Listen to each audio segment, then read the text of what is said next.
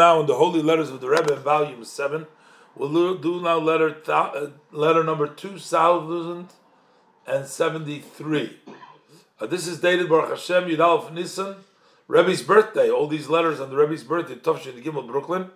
The Rebbe is addressing it with great titles, Rabbi Goyen, etc. Ephraim Eliezer Sheyichya Yolis, and we had already many letters to uh, from the Rebbe to Rabbi Yolis. And yeah, so the Rebbe writes, Shalom Avracha, peace and blessing. Uh, the Rebbe says, I'm responding to your letter in which you are pointing out in the uh, surprising, it's a surprising language of Rashi. Rashi in the portion of Kisisa, chapter 32, verse 12, Rashi says as follows.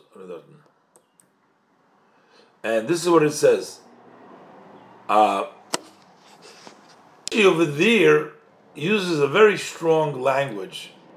Rashi says that Moshe Rabbeinu was having a discussion with Hashem.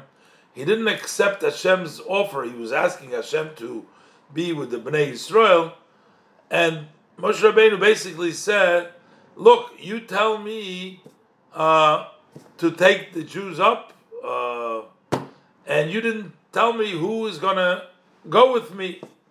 So the way Rashi begins, and he says, Go ahead. Put your eyes and put your heart on what you said. What kind of a language is this?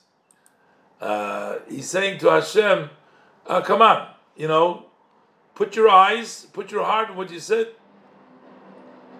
So, the Rebbe says, he says that I, the Rebbe says, will uh, also uh, say what my portion, and also the question was, the Rebbe question is, how does Rashi know this? Where does Rashi know this whole thing? So how does this come? So the Rebbe says like this: What was the ultimate request of Moshe? That although the Jewish people sinned, and still he's asking that the vine should still rest amongst them, which means he wanted the essence and blessed Hashem himself. He didn't want an agent. He didn't want anybody else. Rebbe references Likutei Torah, Tzadik Yud Beis Gimel.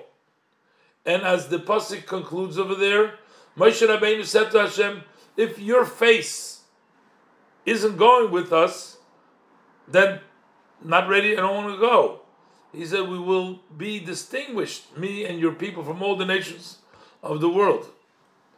Which means he wanted to be Hashem should be with them. Which is this is the concept, the idea to make for him blessed Hashem a dwelling place in this world. Make for me a sanctuary, so I will dwell amongst you, amongst each and every one, through the Mikdash. The Mikdash will bring about every Hashem's dwelling.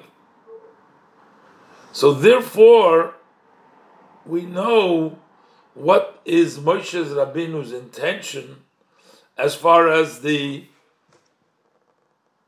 uh, Moshe, what did he want from Hashem? What was his request from Hashem? Um, because when you see Hashem promises him as far as the Beis Hamikdash, so it means that Moshe Rabbeinu wanted Hashem to be there. From Hashem's response, that make a Mikdash and I will dwell there, we know that Moshe Rabbeinu asked for Hashem himself to dwell there. As the verse says, V'hoyo Einai v'libi shom kolayom. So listen, it's interesting. In that verse, it says, "My eyes and my heart." This is Hashem saying, quoting the pasuk. This is the pasuk in Malachim Aleph Perik Tes pasuk Gimel. So over there, you see very clearly. Over there, you see that the, God's eyes and heart are in the Beis Hamikdash. So therefore, when Rashi brings down over here we know this because that's what Hashem responded, and Hashem came to the Beis Hamikdash. So we see Hainugam also in the time that Moshe Rabbeinu was fired up, or he still wanted this is from Hashem. That's how we knew it. And that's the way, the Rebbe says, with this we can also understand a very difficult, surprising Yerushalmi in Brachas, chapter 4, verse 5.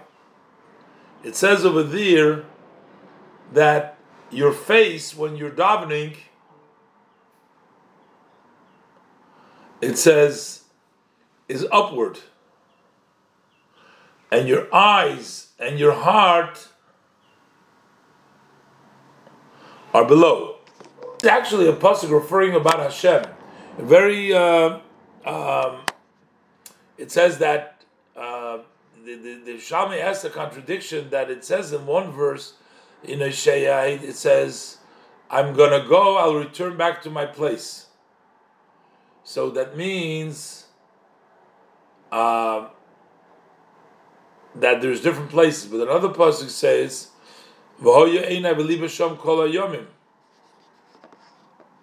that means that he'll my eyes and my heart will be there all day. So how could it be? So the Gemara says, Panav Lamailo. There in says, Hashem says, I'm going to go back to my place until there, until, you know, it's not going to be there. And there's another passage that says, I will be there all the time. Hashem will be in the Beis Hamikdash all the time. What does it mean Hashem goes back to his place? So the Yerushalmi says that his face is above, but his heart and his eyes are below. So that's what Hashem is. So what the Rebbe is saying basically is that Liba Shama Kol Yomim. So that's why the Rashi says that he asked that it should be there all the time, should be in there. Such so amazing how the Rebbe puts these things together. And also, the Rebbe says we can understand now. Rashi, he says, Al Dvarecha. Here in, the, in Rashi says, put your eyes and your heart on your words. What is the Al Dvarecha? So that's Dvarecha is the of Malchus, with which the world was created, which ultimately the ultimate and the inner is the Beis Hamikdash, because the world in general becomes a dwelling place for Hashem. In the world itself, it's the Beis Hamikdash. So Ein al dvarecha. That's why Rashi says, give al dvarecha on the world. Dibur is malchus. Malchus is creates. Basically, the Rebbe is explaining to him the Rashi, where Rashi says, Ein of liba l'mayla, of liba and based on this psukim al dvarecha, and the Rebbe says, can also explain the idea of ein of based on what's explained in the Zohar, Tikkun Chafalef, Afnuna with base v'roza de mila chulu. The Rebbe blesses him for a festival of Pesach, a kosher and a happy one. Looking forwards for good news in those matters that we had discussed over here. And the earlier the better. Yofashachas kodim. And the Rebbe also is attaching a copy of his letter, general letter, that Rebbe says for sure it will interest your honor and uh, the Rebbe uh, attaches that. So here the Rebbe writes to Rabbi Yolis um, in this uh, letter, answering him. He, uh, he raised a question about the Rashi, seems very surprising, and the Rebbe answers him and makes it all, clarifies it in a, such a beautiful, genius way. It's like you see the Rebbe's ability to be able to the knowledge and the connection is just second to none, as they say.